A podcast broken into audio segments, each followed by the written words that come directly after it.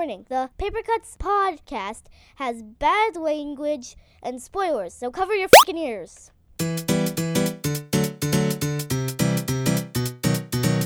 You are now listening to the Paper Cuts Comic Podcast with Dean DeFalco, Dan Ryan, Evan Goldstein, and Matt Munch.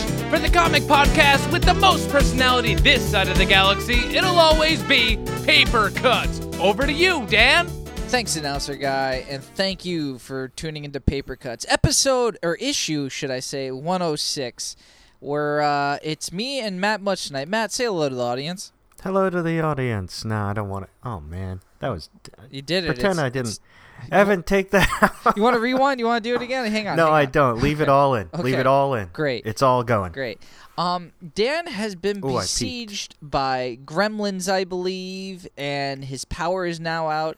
And these gremlins may or may not kill him. I told him. I hope it's a poltergeist. I, you know awesome. what? Poltergeist would be dope as fuck. And we encountered some poltergeist. Apparently, all you need to counteract poltergeist is a flashlight and a nine millimeter pistol.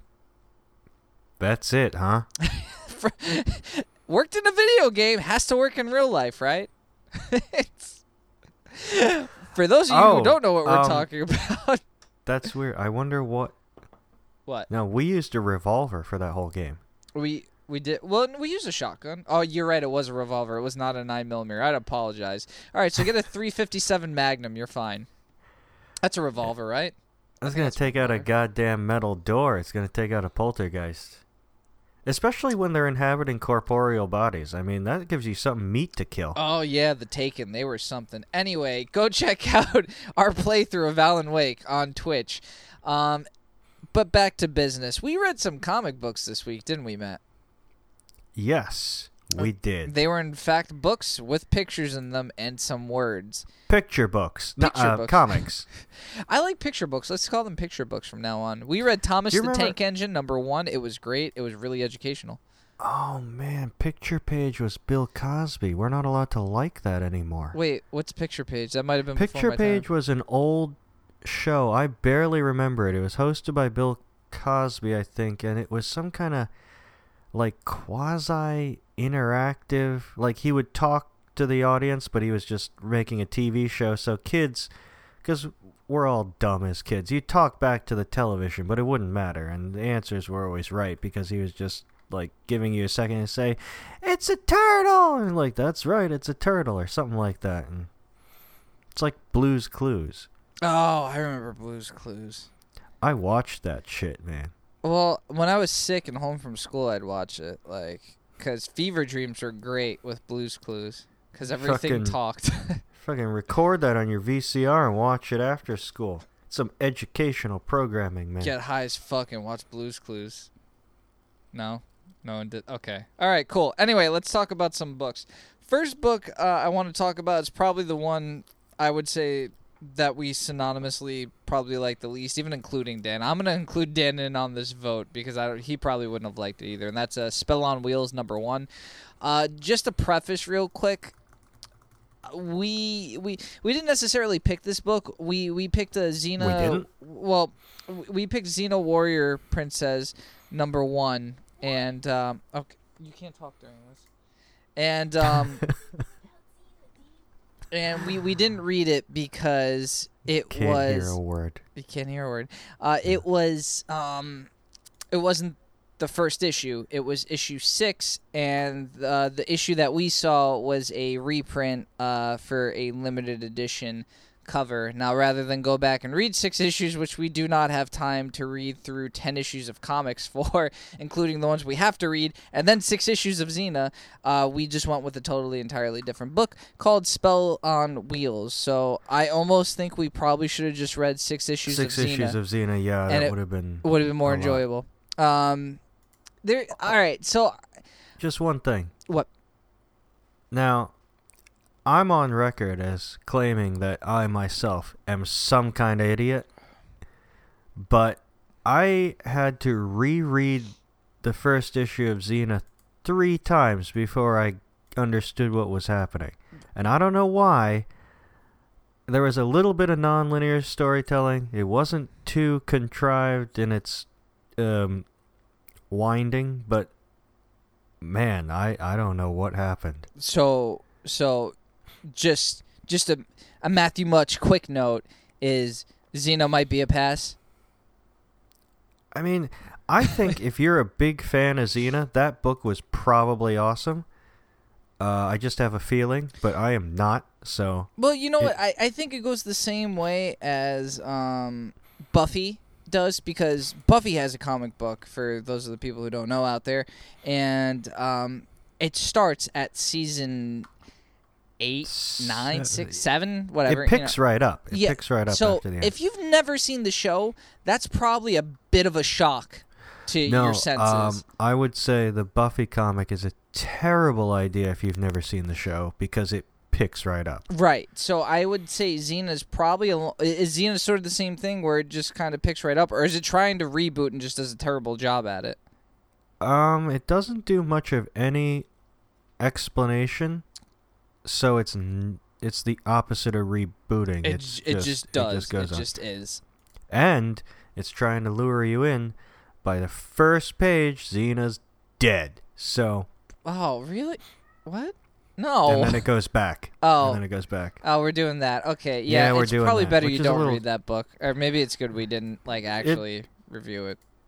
As of this point, that's all you need to know. Unless you're a diehard Xena fan, I don't know people. how- probably don't. Yeah, I don't know how pick it. people are gonna feel about Xena dying because, like, I'm I'm not gonna lie, that's like every young girl's like hero is Xena, and I don't I don't blame her. I mean, I think Xena's a complete fucking badass. So that's kind of shitty just to kind of kill her and then be like, well, this is what happened before that. So they're doing a whole memento thing. I don't. I'm kind of done with fucking memento. Anyway, uh, so we read Spell on Wheels, Matt. And we sh- we should have read six issues of Xena. We probably should have, but we didn't. Spell on Wheels. So let's let's talk a little bit about Spell on Wheels. I will say probably the no- most notable uh, part of this book is it was, I believe, written and drawn by a woman cast. So you know that that's good. That's that's cool shit.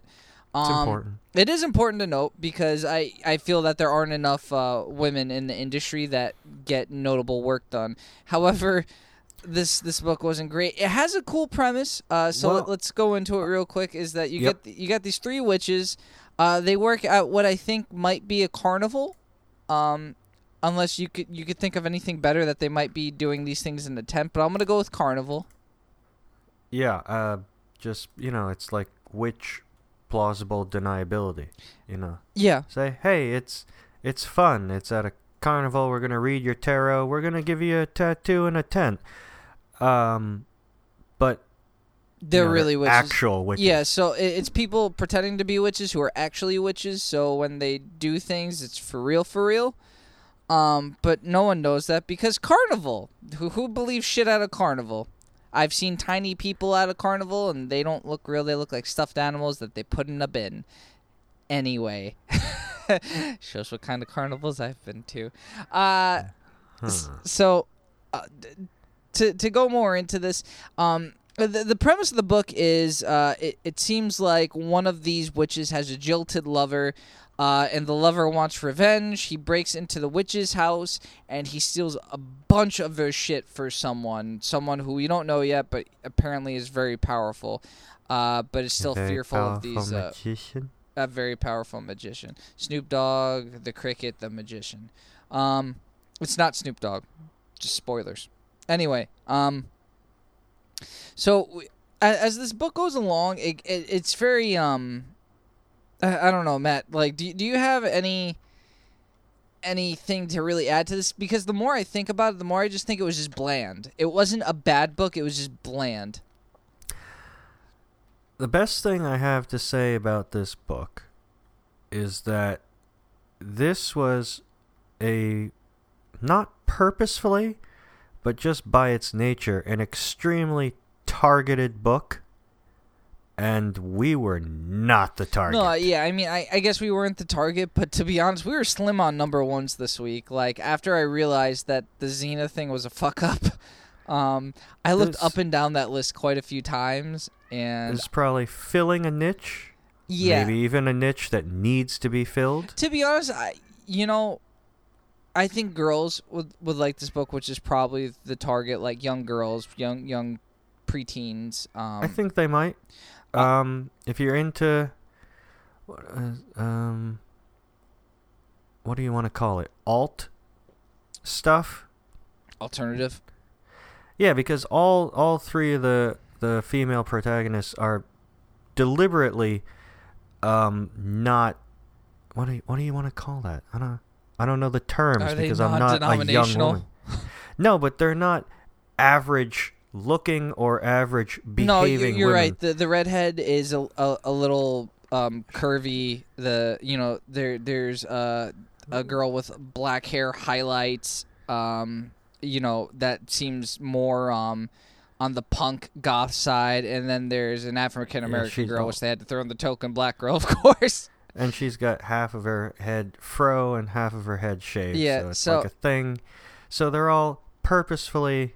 They're like, what the hell are they? They're like suicide girls with their clothes on Yeah, that's a. I guess that's a good way to put it. It's because this is an all ages book. Yeah, so I, I mean Matt's got a point. It's it's not it's not it wasn't a book for us and again we picked it because we needed something to read. So, you know, if you're listening and maybe you want to get your your your daughters into something, I think this would probably be a book that's great for them to read because it definitely encourages individuality. Um, Individuality and uh, um, independent, empowered women, Yeah, because uh, I I mean like as far as that goes like the personality and spiritually and paranormally Yeah. powered women. the uh the antagonist who is a gentleman by the way is such a whiny little pussy bitch for his motives like it's basically the antagonist the guy who breaks into the house is uh the jilted lover who is um the redhead's ex-boyfriend it seems and the only reason he's doing what he's doing like stealing their shit is to make her love her again dude get over it like Don't rob the girl that you want to take you back. Exactly Just like pro tip. Uh, I'm not qualified to give relationship advice, but it seems like a no-brainer. You know what, Doctor Matt, Doc, Doctor Mill, Doctor Phil, Doctor Matt Phil, Doctor Matt now, Phil. what you're gonna want to do is do something nice for her. You know, don't necessarily rob her house of priceless artifacts from her witchcraft. You know, buy her flowers, write her a nice card. Don't steal Um, her shit. Don't work for an evil wizard. Uh, you know things what? like that. that would have been my first thing. Is like, man, my girlfriend broke up for me. You know what I'm not gonna do? Work for an evil wizard. Like that It's doesn't that good- doesn't seem like a it's a smart idea. You know? and it just it did stick out that there are three men in this book and one is a crotchety old man one is this recently dumped little pussy of a guy and one is a meathead moron that lets them tattoo a horseshoe on his butt Yes, I swear, women out there, there are not three archetypes, and it's not them. So, like, keep seeing men. There are more than just that out there in the world.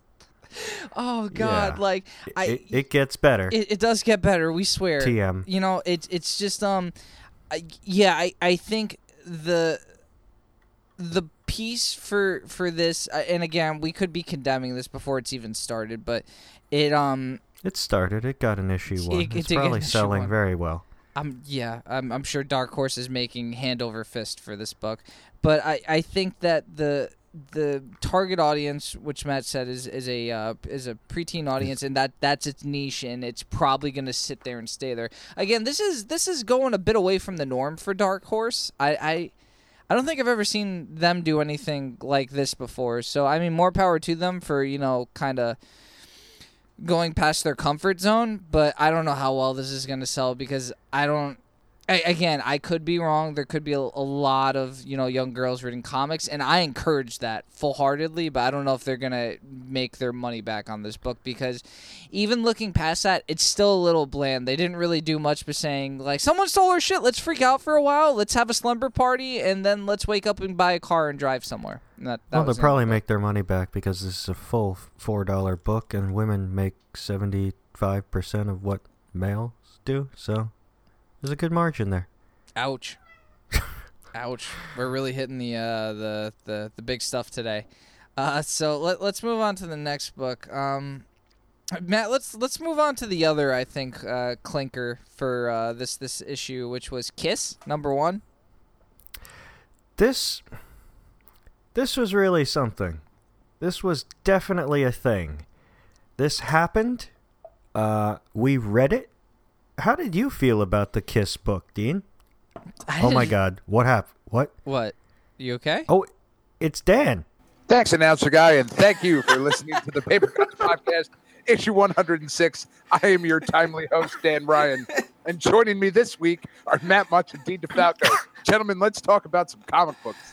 Well, uh, Don't I'll t- edit anything. uh, Just leave it right like that. I'll tell you what, Dan. Uh, you you came in at a perfect time. We were just ending our conversation about Spell on Wheels. Spell on wheels. How how do you feel about that? I like the idea. I like the premise. It was just too wordy. Okay, you, you you liked it more than we did. We feel that it had like a very niche audience, and that audience was not us. Yeah, no, like I'm not saying that this is something that I I We'll like pick up every other week. would pick up every other week, but I think it's a cool idea. I, you know, it was well written. The art was pretty good. Um, I just think it was far too wordy. It, it could have, it could have accomplished its goal without trying so damn hard. They did rattle off literally every witchcraft item that I've ever heard yeah, of. Yeah, yeah, that's true. That's true. Uh, the runes, orbs, uh, spells, um, uh, fucking S- scrolls, tarot, totems, tarot yeah, cards, tarot ca- scrotums. Um, you know, Scrotums. scrotums. Yeah. Yeah. There were three in this book. Uh, all right. So, so, Dan, do you feel like um they were maybe picking on the the men a little bit because all the, uh, the I mean the antagonist is a male and he's a really shitty ass uh, male character, and then the other two were kind of douches. Well, I, To be fair, he's from Bayonne. yeah, I, oh, that's true. He is. That's I mean, have you ever met anyone from Bayonne? it's real shit. Ugh. Yeah, it's. A I shit only show. met one person from Bayonne. Is a gorgeous and talented woman Yeah. who I haven't seen in about twenty-seven years. It's probably because they killed her. in Bayonne. in Bayonne. No, Bayonne's a lovely city. I'm just kidding. Yeah, no, this is um, the the uh, that's what I'm saying. It it felt like they were trying way too hard. yeah, like they I- were they were trying too hard to be cool and like feminist and edgy, but still accessible. Like I like the idea. You just pull back a little bit. Right, right. All right. Uh, so, so, all right. Spill on wheels. I, I, I think. Uh, Dan, is it a buy it or just leave it? Um, I think, I think this is a flip through it at the comic book store and see if this book is for you. Because I think if you're in this audience, you'll fucking love this. Flip through it at the comic book store, get yelled at by the uh, attendant there, and then They put it always quickly do. back on the shelf. They shelf. always do. Yeah, they, they do. Uh, Matt, buy it or leave it. I would leave it. Okay. All right. But and I. I, yeah, I'm, I'm probably gonna leave it. I again, it's, it's probably a flip through thing. Um, the, the premise didn't sound bad on the, uh, the, the description for it. That's why I was like, ah, can't be terrible. But it was, it wasn't great. So that's, that's why. I, I'm I'm saying leave it, but let's move on to our next book, Dan, because I I want to see what you got to say about this. Because Matt and I just started to talk about this, and that's Kiss number one. All right. Fuck. Uh, so, well, what did you guys think? Because It Dean, was I'm going to let you go first. I can't host now because I came in late. No, you It's you cool. no. It's by all just- means, you host, man. Take the reins. I I'm, I'm passing this back over to you. Open conversation about Kiss, the 2016 comic release. From Dynamite Comics, uh, uh, created Amy Chu and uh, Queeber Ball are the uh, the writers and artists on here. Did you say Um, Queeber. Queeber. I- Obviously. Queeber. I, I Obviously not Queef, Dean. K E W B E R. I am not sure how else you could say that. Actually, let me let me just, if you don't mind, No, please. who here has a familiarity with Kiss? Unfortunately, I do. Yeah. okay, I mean, Dan I, I does. listen to their Dean stuff. raised his hand on an audio podcast. That's fantastic. See, I have the extent of my knowledge of Kiss is that Oh wait, that wasn't Kiss. Okay, so the extent of my familiarity with Kiss consists of the motion picture role models starring Paul Rudd and Seann William Scott, I believe. That movie is fucking great, by the way. It's a fantastic movie. I recommend it. 10 out of 10 would watch again. But that is the extent of my familiarity. All right, so Matt- that puts Matt, me so- in a different place No, no, no, no. when coming into this comic. No, Matt, what what he said about a couple of Jewish men, to, well, a few Jewish men talking about their dicks. that's pretty accurate. And one Be- of them's painted like a cat. Yes. Um. So l- l- Nobody wants to be Peter Chris Lois. no. so let, let's uh let's let's talk about something real quick. Um. I've listened to a bunch of Kiss when I was younger because like hair metal's kind of cool in the moment of things, and I mean Love Gun, you know, talking about dick, yeah, it's kind of a cool song and you know, it's a cool solo and shit, but they're not rushed. Like there's no story to be told or anything, you know. Like as far as metal goes in the '80s, they were pretty like dime a dozen. They just happened to do it better than some other people, and I, They were a show. They were an experience. Right. And how people make comics and stories and games and pinball machines out of them. I They do. I They don't do. how? How? Why is there a video game of like Kiss the Dark Carnival and shit? That shouldn't be a fucking thing. But So yet they, people they don't have a strong through line, and yet there's still right. The following. that that's that, that's what I'm trying to get at here is the bottom line is what what is being described in this comic hasn't happened in music so it's not like they're taking things and being like well you know they were they sung about this so maybe like let's let's make it into a fully fleshed story no that never fucking happened man like if if you wanted to make a fucking kiss story it would be about the love doctor and him fucking a bunch of nurses that's what it would be about like Is that what it would be about? yeah, that's what it would be about. Just people having sex a lot Oh. because Jewish people are really horny apparently. like shit. Come on, Dean. Everyone's really horny. Yeah, I agree, man. I agree. But go- go ahead. Like let's talk about the book a little bit. You're 100% correct. Kiss, my opinion, The comic. out of like three or four t- songs, fuck, Oh, the whole. Okay. like I hate them. Um, but this comic, I think very similarly to Spell on Wheels. If you are the audience for this book, you are gonna love this fucking book because the premise, while it's been done before, most notably in um, oh fuck, there's a movie with Bill Murray. The sequel is the City of Sparks or the People of the Sparks. City of Ember. City of. Yeah, that's right. City of Ember, this sort of post-apocalyptic, people living underground. Um, the elders have fucking, or the council, or the tribunal, or whatever you call it, has sealed off. Like the the story of this book, pretty much, is And Wall-E. Y- yeah it, it's a post-apocalyptic future the great war happened in uh it says here um 468 years ago.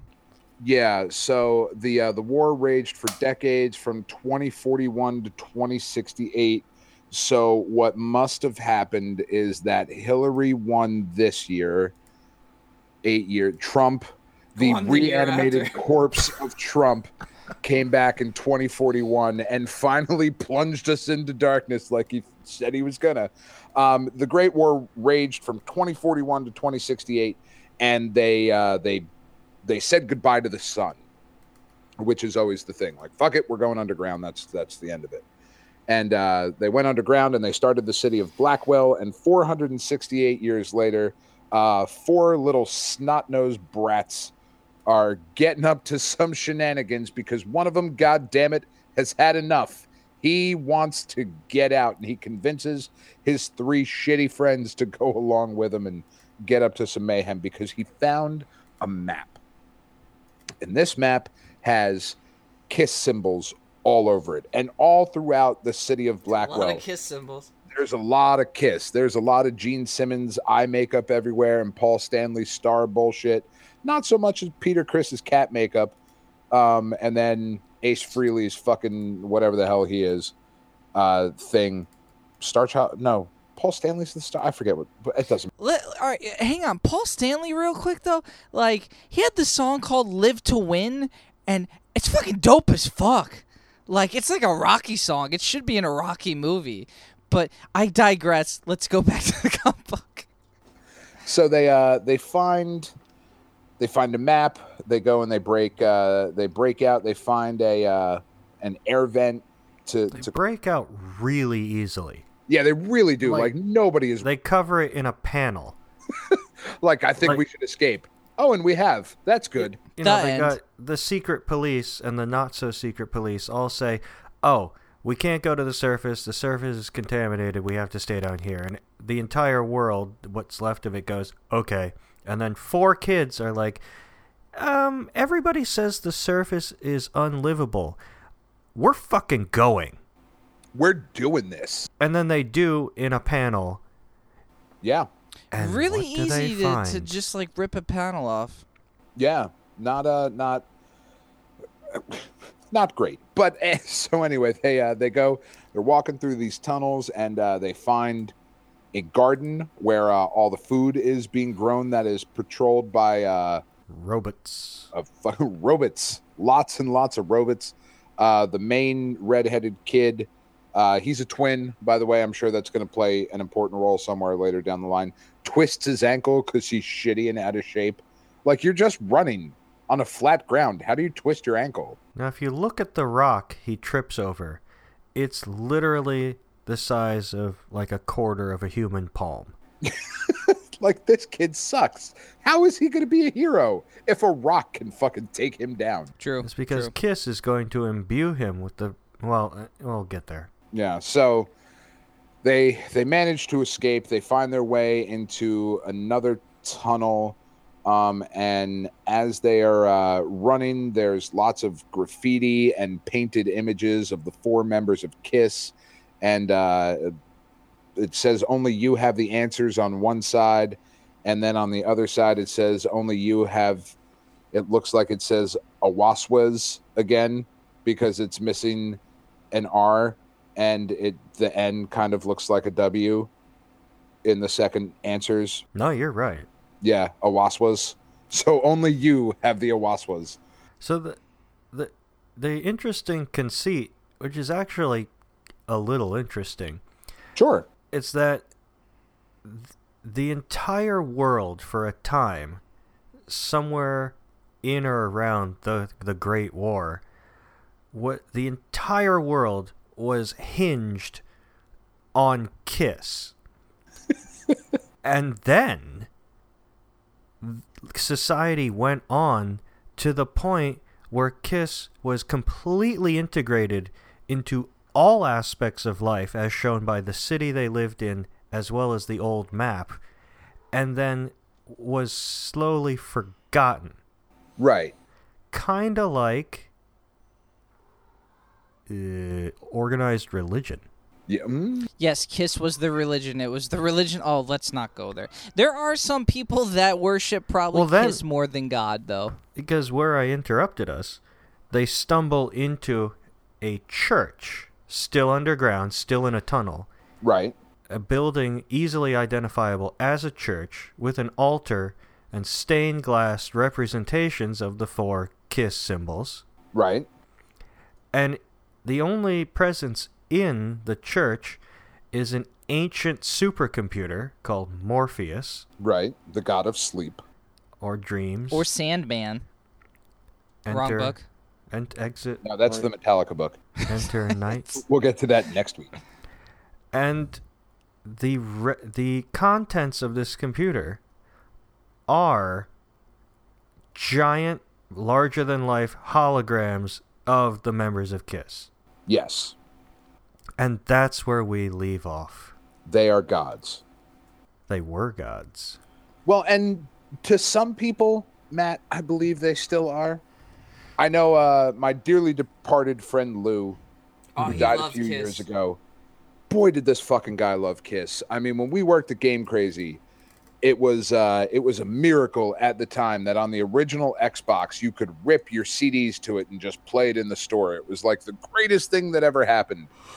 So Lou, Up to seven gigabytes. of- Detroit Rock City and Love Gun all day. Lou was able to fit in those seven gigabytes every fucking recorded minute of Kiss, and it was on all the time. It's what we there were- call dedication. there were but three of us that worked at the store. Love Gun! Love Gun! When you walked in to the oh hey Shelter, um, she just like Dean sang. She popped out from the back and slowly questioned her life choices and then sat back down. Yeah, she does that a lot. Don't worry about it. It's fine. Dan's better It's adjusted fine. than me. He didn't scream. But um, I mean, to to my buddy Lou, Kiss were gods. Like this was a guy who dressed up legitimately into his fucking forties as Peter Criss for Halloween. So did Peter Criss. So did Peter Criss. That's into his, true. It's very true. Into his almost seventies. That fucker's still painting himself like a cat. But Gotta make a paycheck somehow, man. I like the sound of this guy. he's fucking dedicated, man. Um, if you're a Kiss fan, this book is right up your alley because I will be honest. If this book had nothing to do with Kiss, but just had something to do with four random fucking dudes, I would be into this. Yeah, I mean, City of Ember was an award winning book, and that's essentially what it is, except with a, a coat of kiss paint on it. with a coat of grease. Someone graffitied kiss paint all over this son of a bitch. Which is interesting because the book appears to have been written with Kiss in mind, Mm-hmm. and but until the last page, Kiss is almost just like a bolted on afterthought. It's um It's the Super Mario Brothers 2 of Kiss. it started off as Doki Doki Panic in Japan, And turned then they just Kiss. decided it was going to be a Mario game in America. So this comic existed, and then they were like, "Well, what if you made it a Kiss comic?" Listen, for those of you Stone Age gamer fans out there, we need a ROM hack of uh, uh, uh, Super Mario. Uh, 2 and just change Peach, Luigi, and Toad to the cast of Kiss. Yeah. I would I would fucking oh play my that game. god! I would too. I gotta, guys, I gotta go. I gotta learn how to code. I am not, however, going to read the next next issue of this Nah, book. neither am I. This is a pass for me, um, mostly because, like I said, the story was okay. If you're a Kiss fan, it's going to be great. The art left a lot to be desired. I didn't like a lot of the faces. Um, for me, this just wasn't um, dynamic enough to make up. It's not bad. The art is good. The storytelling is fine. Uh, like I said, the facial facial expressions were kind of um, hit or miss for me, but it wasn't engaging or dynamic enough to make up for the fact that it was a book about Kiss, which I'm just not interested in. So it is a pass for me. Matt, what about you? I'm a little interested. All right, that's fair. That's that's why we do this shit. So it's a might- buy it from Matt. Yeah, man. I don't. I don't know. Yeah. You are the fucking hanging Chad of this here election. Me? Yeah. Oh shit. Um, can I just be? Just can do I, what you feel, Dean. Can just I do just what you remain feel. in an, a hanging Chad and like fuck up the election even more? You're gonna No. vote for Gary Johnson? I would like to. Yes, let's do that. Top it. Uh, yeah. Look, I'm gonna have to say, um, it's it's 50-50 for me because part of me is like, you remember Kiss Dean? You used to like them once, and I was like, yeah, I was like 10. 10, 10 year old Dean doesn't doesn't want to listen to Kiss They're anymore. not appropriate for ten-year-olds, are they? For 10 year old boys, the only thing you care about at 10 years old, if you're a boy, is your dick. So, yes, Kiss, Kiss. is incredibly Oh, okay. appropriate. I, I again, I don't understand, so I I have to ask. yeah. So I, uh, I'm gonna give it one more issue. All oh, right. Okay, cool. So, I am the odd man out here, and Well, that is okay. I mean, am to be fair, I was that. poo pooing on it a bit, so like it, you know, I, I, I just, I want to see what's going on here, and then I'm gonna keep shitting on it some more. Fair enough. Fair enough. So I think we should jump from Kiss to another multimedia property, Gojira. Gojira. Gojira. That's really offensive. It's not really offensive because that's how they say it in Japan. Just kidding. Is it like Look, it's pronounced G O R I J R I- I J J I R A in Japan, Gorjira. So like, I'm just I'm just saying what they say in Japan, man. I'm you know just that's it. That's it. if That's you all. if you said if you said it with like a southern twang, Gorjira. I'm going to see that new Gojira movie. That looks fucking good. He's a giant lizard. I'm gonna fucking see him blow some shit up. That Shin Gorjira. That that looked real good back there in them cinema reels. back there at that movie house. I'm gonna see a giant lizard with some fire breath. He probably had some jalapenos. It ain't fire breath. It's nuclear. Nu- nuclear. Nuclear. I couldn't even say it wrong. I couldn't even pronounce it wrong. Nuclear. Nuclear. Nuclear. Nuclear breath. breath. oh shit! All right, Oh, man, I used to live in Texas. it. It's fine. I can talk about them. Sure. Um. So anyway, Godzilla Rage Against Time number three, uh, featuring a distinct lack of Godzilla But- in this one. but we have kaiju. Oh, good. So, One of my very favorites of all time, Mothra, who's just fucking dope as shit, and Battra, who Look. is way scarier I mean, than Mothra. I, I just want to lay this out for you, like.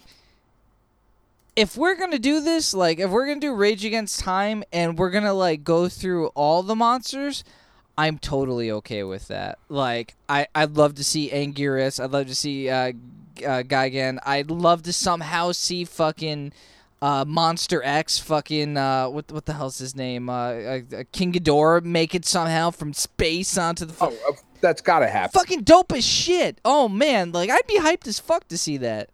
if I can somehow get a dope ass representation of Biolante in this fucking comic book, I will be just as pleased as Punch because Biolante is fucking insanely awesome. The smog monster? No, the fucking crazy plant thing that has three Oh. different forms and Yeah, yeah, that was a crazy movie. God bless you. Biolante is fucking awesome. I have a I have a rookie question. Shoot. Godzilla's the big lizard. Yeah. Not that rookie. Okay. Was it uh canon or was it some kind of American retcon that Godzilla was created by nuclear eh, did I say it right? Nuclear. Yeah. Nuclear experimentation in the 50s. That's not retcon, that's real. That's real. Yeah, the So the then- original um Godzilla movie is a super serious um film about like Nuclear proliferation. Right, yeah, and like God, like something like Godzilla could come from that, and like all the destruction it caused. That movie was, oh man, like, don't watch that, kids. That's just gonna give you a major like sad, sad phase. Like you're gonna be full of sad juice after that. That is not a happy movie.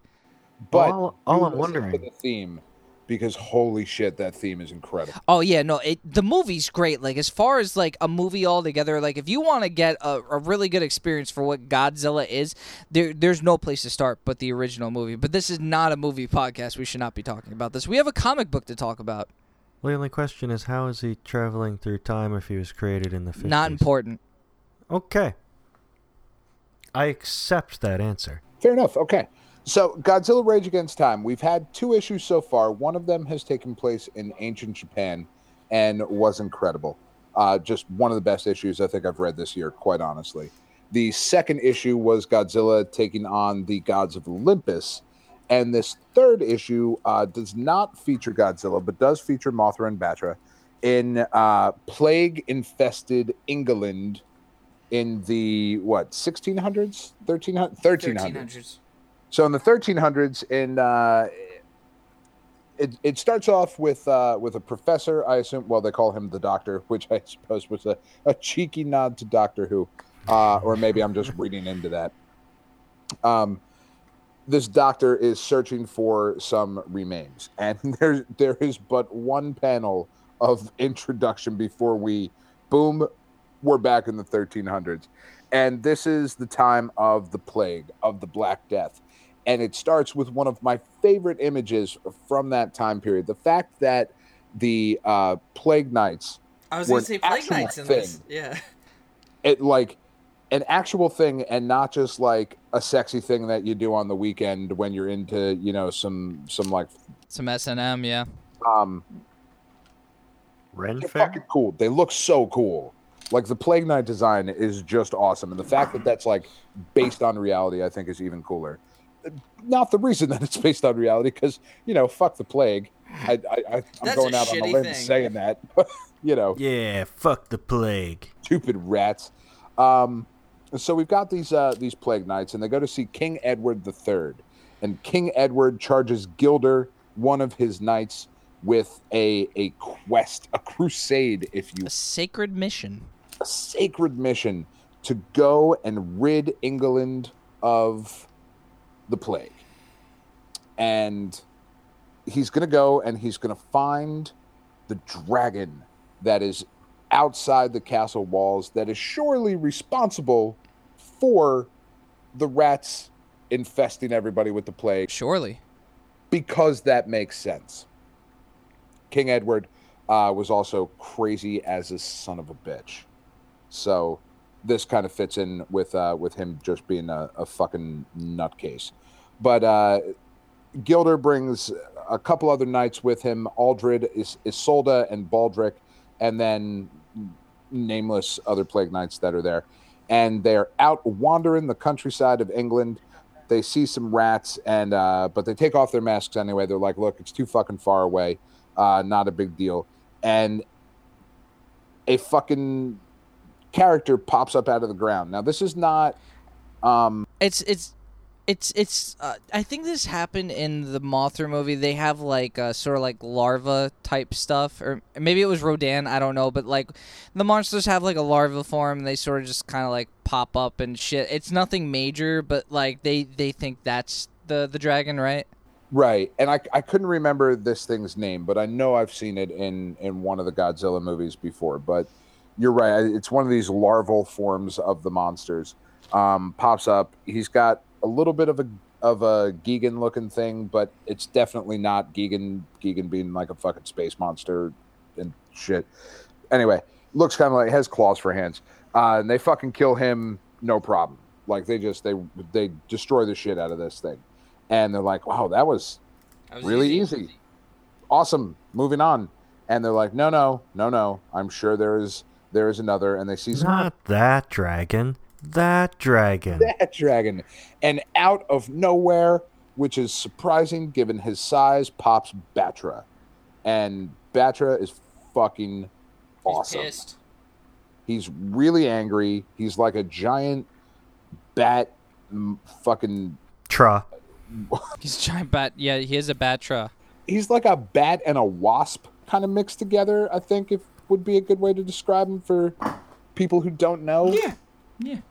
He's got kind of like a stinger on his ass and a little tail and I, he's fucking cool. He's like 140 tons of mean.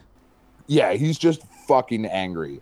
And uh, he goes out, starts attacking the knights. They're they're getting fucked up. They're they're running off into uh, into the woods, and one of the featured knights, Aldrich, uh, gets eaten by Battra. He just fucking snacks on him. So everybody's upset. They're kind of wandering through the woods, and they they find a temple, and they believe that they have been led to the temple by the Almighty God. He has sent them there. It is a holy place, and they need not bring their weapons. They need not feel scared, even though when they show up, they start to hear they they hear some singing, and they see two twin Polynesian girls in the middle of England, which should fucking scare them. That would freak me the fuck out. I'm not gonna lie. Like they, they're not where they belong, and I suppose, I suppose the argument could be made that they're like what? No, but no, it doesn't. I don't know. Maybe they were fucking supposed to be like because in the in the Mothra movie, they are portrayed as islanders. Correct? It has been a Yeah. long time since I've seen it. Well, I, I, they they they're on an island, and like I I, I get it, but But it's not the island it, because Japan is an island, but Mothra is not Japanese, like it's a Polynesian island, right? They're they're sort all right. So what what I gathered from this is they're sort of making this where Mothra is more of a god and just it, he's in the or he or she is in the place where she's most needed. So you know the way the knights took this is that there was a plague and Mothra was going to solve this and that was their savior and god. Um, I don't know how true that rings through because we really don't know too much shit about this besides Battra's here, Mothra's gonna fight him. The end. And I, honestly, out of what I've read so far this week, this panel of Mothra appearing from the temple with the, the ray of the sun behind it, favorite panel that I've seen. Dude's like Finn Balor coming out when uh, the the entrance music and shit. Yeah, it's pretty awesome, pretty dope. it was glorious. Actually, it's more Bobby Roode. It was fucking glorious, and the the Mothra underneath, like the song that that that the uh, the worshippers of Mothra sing, fucking awesome. It was good stuff. Like I, I mean, th- this book there was only one real like artistic flaw it that I saw with it, and it was when um Mothra and Battra are fighting a little bit, and uh that girl jumps in. I can't remember her name. Isolde, yeah, and it's it's her jumping towards Battra to go stab him, and things get so muddy and confusing because there's a um Yeah, that huge- that was a hot mess. Right, because there's a huge page spread in the back combined with panels in front of it. And you cannot tell what the fuck is going on to save your life. And, eh, like, I mean, it wasn't incredibly bothersome, but it was enough where, like, I don't see what's really going on at this point. Like, I understand what happened. Like, she fell, a Battra fucked her up, and she's dead now or she's dying, but, you, you know, I. I don't know how she got up there. Neither do I. She just apparently jumped because she is a super good sprinter jumper.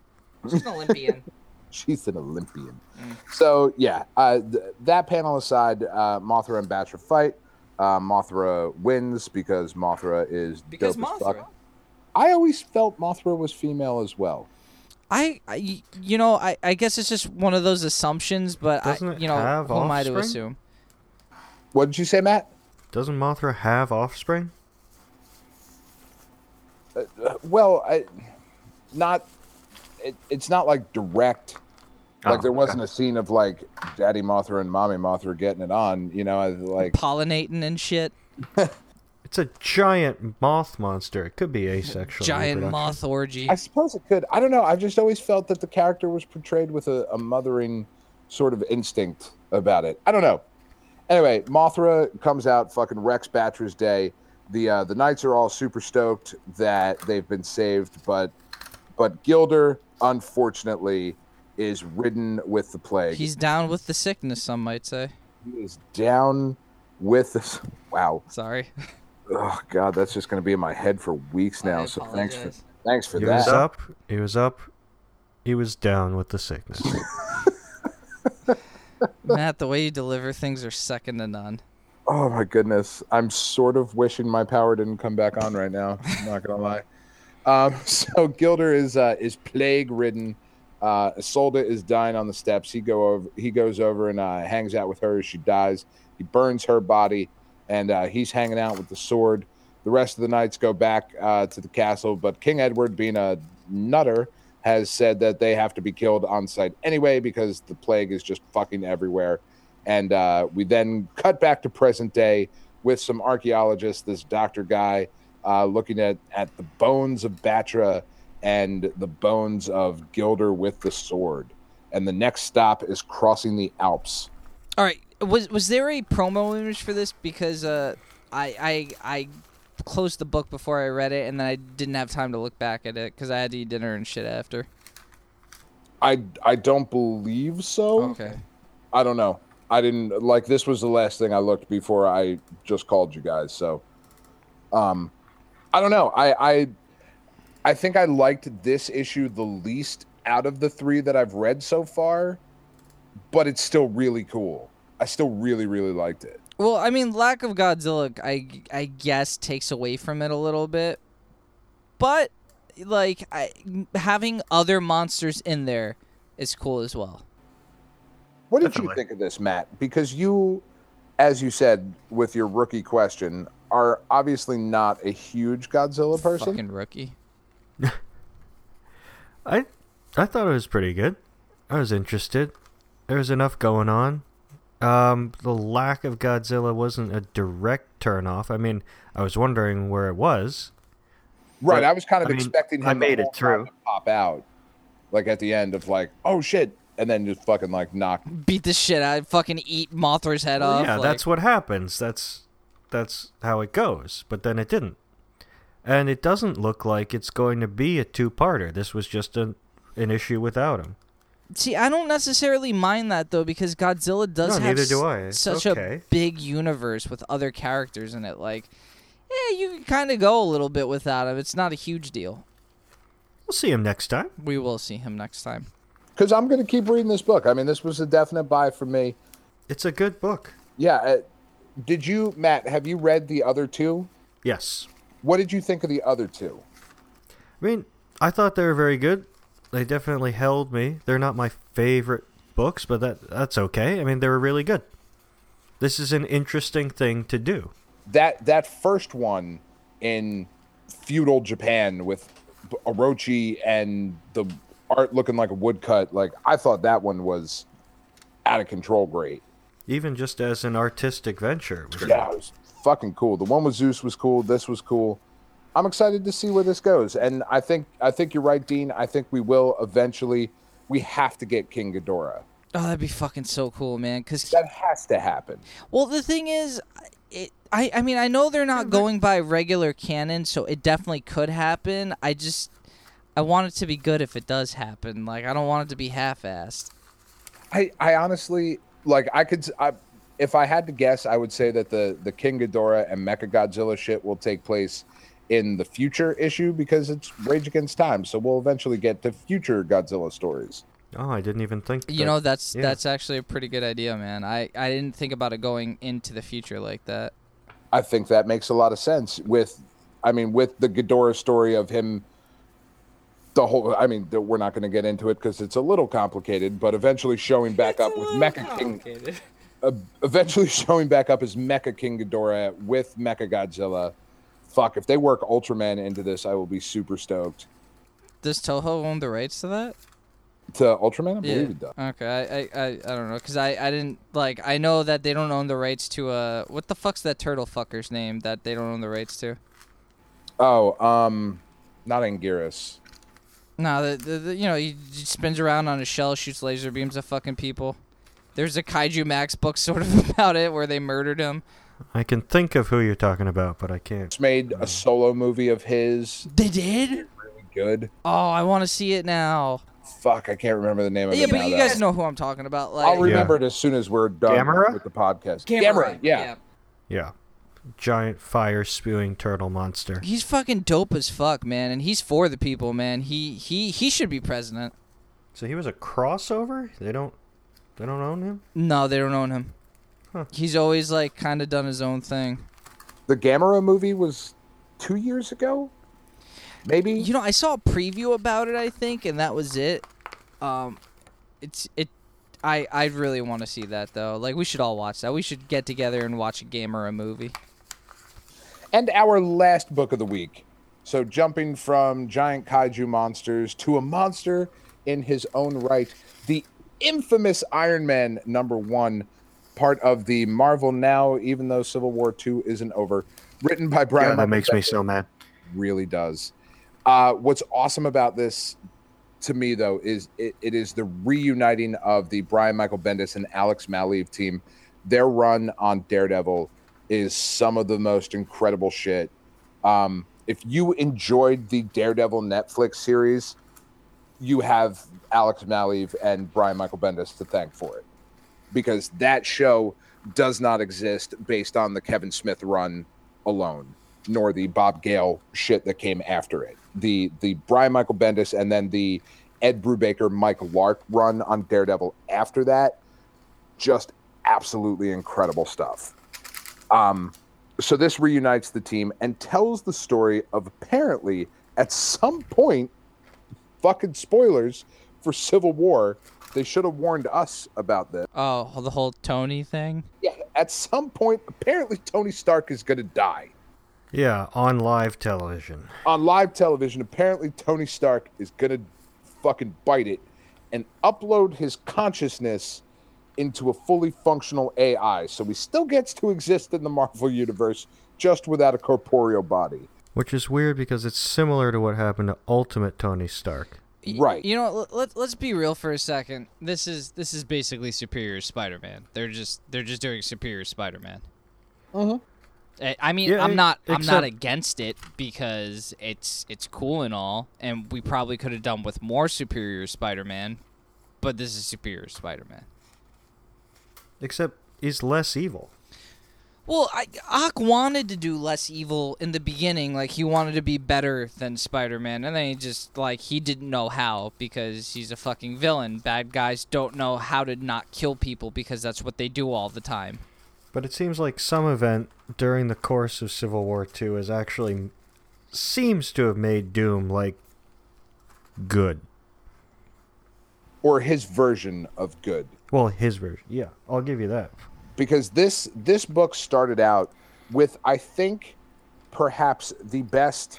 Let's see. There's uh, four panels on the first page, and like seven panels on the second page. Look, he warned Par- Parker Robbins. Okay, he warned him. It took about eleven panels to make Doctor Doom about as badass as he's ever been, and give every fucking reason that we should fear this guy and respect this guy as a major major villain in the Marvel universe because Certainly. the the gathering of the cabal is there and the cabal uh, if we remember from the secret wars or uh, prior even prior to Infinity. that infinity stuff um, Awesome. it, it was good was that an eye roll were you were you being No, he's sincere. all right. I did. I did enjoy it. So we've got Doctor Doom, Emma Frost, Namor, uh, Parker Robbins, the Hood, and female Loki, and they are sitting around talking, and they are waiting for Norman Osborn to show up. Uh, the Hood is pushing it, really just talking to Doctor Doom and egging him on. You know, saying like, "I read this about you in this book. Um, you know, I'm I'm learning shit about demonology in the underworld, and I found I found this thing that said you battled a demon and you won and you got the soul of your mother back. Is that true? I want to know mostly because I'm a fan and I think that's fucking amazing. Like that's really cool. And I just I just want to know. And uh you know, Doom gives him a little bit of shit about it and he's like, "No, I'm just like I want to know if you beat a demon, man." And Doom's response is so awesome. It's I have and now you will cease your prattle. Fuck, that's badass. That's a badass dude right there. It was. It quite was. So Parker Robbins then pushes him a little bit though, and he's like, "All right, if you are, sh- if you have shown that you can beat a fucking demon, you have a country, you're richer than all of us put together. Why the fuck are you still doing this?" Doom's answer is to banish him from the table to India. He basically says, "Shut your goddamn mouth." Everybody Shut your thinks. goddamn mouth and get halfway across the world from me. Everybody's like, "Shit, did you just kill him?" And he's like, "Nah, he's in India." He'll find his way back. Because I imagine like India to be about halfway around the world from Latveria. Perhaps I'm wrong, but At least a quarter. uh, at least a quarter. But uh, we then jump from that to Victor Von Doom being back in the wo- well. No, actually, we jump from that to Bendis doing what he does very, very well, and that is making old shitty villains relevant. Yeah, where the fuck did that come from with Diablo? It- yeah, we are we are treated to a scene of Diablo, probably the best Diablo scene that there has ever been. Diablo is a is a C-lister villain at at best. That that may be being generous with it. Maybe you could read about him on a future On issue. the uh, D-list. welcome to the D list Yeah, on geekade.com. D-list might be a little bit big, but anyway, so Shameless self promotion, Dan. absolutely. Geekade.com. New shit every single day. Every single day. Diablo has somehow managed to capture the director of S.H.I.E.L.D., Maria Hill. He has cooked up a truth serum that is going to punish her if she lies. He wants to know the codes to Oops. the helicarriers and the Triskelion, and Doom shows up and uh, turns Diablo into a pile of ashes. Bye, Felicia. Totally says bye, Felicia. Like that is just, you're done. We're done here. And then, again, being badass Doctor Doom is like, so Director Hill, I'm gonna keep this between us because uh, this would embarrass the fuck out of you and kind of discredit your organization. And I'm pretty much trying to turn a new leaf. So we're just not even going to mention this. And Maria, I think at that moment says what we were all thinking. What the fuck? Fuck. Because pretty much, what the fuck? We then jump over to Doom, uh, talking to a doctor who is working on Alzheimer's research, and he appears that he wants to help her, uh, but he has to teleport away because uh, Ben Grimm, agent of S.H.I.E.L.D., shows up. He's looking for Doctor Doom. Um, we then see Doom in Tony Stark's armory, touching an Iron Man suit. They have a little bit of banter back and forth, and uh, Doom says, "No, I figured it out. I'm I'm gonna be Iron Man. I'm not asking your permission. I'm, I'm just just gonna, gonna do do it. I'm gonna be Iron Man. It's gonna be cool." And uh, then we get a scene of his mother looking into a uh, Doctor Doom's mother looking into a cauldron because she's a witch And she's about that. and she's about that life. And Is she, that Morgan Le Fay or is it someone else? no, it was, it was his mother. Uh, yeah. Okay. They, I think they said it. They said your son. Yeah, there's there's another voice talking, which may very well be Morgan Le Fay, uh, saying, you know, maybe your son has finally found his true calling, and uh, that's it. It was a short issue, like I, Pretty awesome. Oh, I, but pretty fucking great. most Marvel number ones are like that now, where they just give you enough where it's like you're gonna buy like three more of these issues, hoping for good stuff, but we're just gonna give you mediocrity, so you can keep hoping. Uh, so I'm uh, obviously I'm blindly on board. I can't say no to this. It was just a good book. Yeah, it, it, Bendis and Maleev together, man, they are an excellent, excellent team. Uh, the book looked gorgeous. I love Maleev's artwork. Uh, there was only one piece of art that I thought was a little uh, subject, and that is when Ben Grimm shows up and uh, he's talking to the doctor. Her mouth is perhaps a bit too agape for for a woman who was just talking to Doctor Doom. For her to then be that surprised that the thing is there, like I think you should kind of expect that at that point. I was talking to Doctor Doom. Some other bullshit's going to happen. You know, like it just seemed a little weird. Also, the thing is an agent of S.H.I.E.L.D. Now. Not even an agent of the cosmos, just a shield. He downgraded. Very terrestrial. Yeah. Very, very, very terrestrial. But this book was uh, was an absolute buy it. It's Bendis, it's Maleev. Could be great. This has the potential to be as Don't all right, bitches. Don't get your hopes up. We all know that Marvel's gonna be like, you know, spread this over 135 issues and throw in about 35 uh, uh, tie-ins, and then and then maybe we have a book. That's my secret, Dean. My hopes are always up. It's not that you're always mad. fabulous. Okay, all right. I yeah. Here's the hoping. I I I hope they don't mar this with you know just shitty tie-ins and stuff. Just let it be what it's gonna be, man. Let them write a good book. No, this this'll be. I have faith. I have faith in Bendis. There is just one thing. I I feel like there's something that I can't quite put my finger on, but maybe I have and I just don't even know it. The only way they could come up with that was at all plausible to get a new Iron Man, and they got two, is to just kill Tony Stark. But they kept him around inside a computer because he'll be back, and they couldn't perceive of a way to bring him back if he was completely gone in the first place. Hashtag kills Tony so it's Stark. just kind of, it's just really like, I don't know what it is. It's no, he, you know he's gonna be back. Like th- it's it's their backup plan for if this book tanks, they could be like, well, Tony was always around. We're just gonna load him back into the fucking um you know universe with this. F- fucking. Well, fine, they put whatever, him. They you know? put him in an Iron Man suit in the Ultimate Universe until they destroyed the Ultimate Universe. Yeah. So he was just a robot. He was a robot. Yeah, I, I got. Saw Chappie by the way. Speaking of robot suits, everyone should go see that movie. That's a good movie. Especially it has Die Antwoord in it. That's a fucking dope ass thing to have. in a Anything movie. with Die Antwoord is fucking great. yeah. But yep. really, all the reviews are really bad. They should go suck a dick. Uh, It has it has Hugh Jackman with a mullet. Firstly, so go see it on that part alone. I'm down.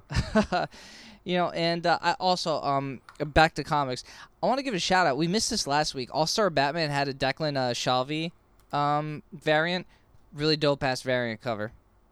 Fuck yeah, let's get Declan Shalvey on the show. I love that. Listen, we got things in the work for spoilers for things to come, but we got things in the work. We'll see. We'll see. Yeah. But uh, gentlemen, I think this is a buy it from all of us, obviously. Yeah. Yeah, definitely. So, a relatively interesting week of comics and technical difficulties aside, I think that's going to wrap it up for issue 106 of the Paper Cuts podcast. Wait, is there something? Oh, new solicitations. Apparently, they're not killing off all the X Men. There's four new X books coming up. Great. But there's going to be an Iceman book, and that makes me happy because I have so much love for Iceman as a character. I really want it to be good. You're willing to sacrifice. All right, all right, all right. Enough. Announcer guy, say some things. Thank you, Dan. Attention, listeners. Did you know the Geekade crew are real people you can get in touch with? Did you also know you can keep track of what comes out on the fabulous Geekade website without even visiting it? Did you know that Dean irons his vest every hour on the hour to be prepared for anything? Wait, really? Well, you can keep in touch with Geekade by following them on Facebook, Twitter, Instagram, YouTube, Twitch, and more. If that's not enough, you can also send them an email at mail at geekade.com. Be sure to check out the show notes to get all the links and more information on today's episode. Back to you, Dan. Thanks. I, uh, for the first time, announcer guy, because I didn't get to thank you earlier for real. Anyway, I mean, kind of jumped in, but thanks again, announcer guy. And once again, thank you for checking out the Paper Cuts podcast. We really do appreciate it.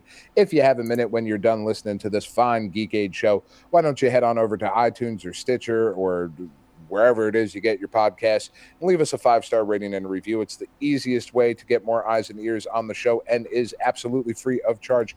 If you want to get a hold of any of us, you can always send us a mail, mail at geekade.com. Um, no, that's not it at all. Mail Right at to the- EK.com. Man, like you I did. I fucking said Yeah. it right. I'm sorry. I'm very, very tired today. I'll explain why. Uh, Well, I sent you pictures of why I am tired today, gentlemen. You saw the bullshit I had to deal with today. I mean, the near miss with a car. Oh, fucking exhausting. You had Anyway, to fuck cow, man. I get it. You know, all your energies fucking yeah, it is what it Blunt. is. such is life. Yeah. Mail You at got if you want. man. Dan and I have a very different relationship. Right. I, you know, J Payne isn't coming through, so I got to get him from somewhere. So I'm happy just to have our relationship as it is. Oh if you want to get a hold of any of us individually, you can follow us on different flavors of social media to steal from our good buddy Chris Randazzo. You can follow me on uh, Twitter and Instagram. I am at Geekade Dan. You can follow Matt at, Geekade Matt. and you can follow Dean at. Kimono underscore vest lord. Join us again next week when we have a whole new slate of books to talk out and to talk out to talk about. Geez, I'm going to bed. Until that time, for Matt Much, for Dean DeFalco, for Evan Goldstein, for Nick Grillo. Who else have we ever had on the show? For everybody else, For else, Xander Cannon, for fucking, For for Evan Cannon. Goldstein, for for Chris Randazzo, for uh, for for Michelle, for for Billy, for, for uh, Michelle's legs that are hanging out in the back of this uh, screen over she- here. She's been a trooper. Very, very sexy, by the way. Oh, I know. Love it. I know. There you go. Um, and for Dan Ryan, I am Dan Ryan.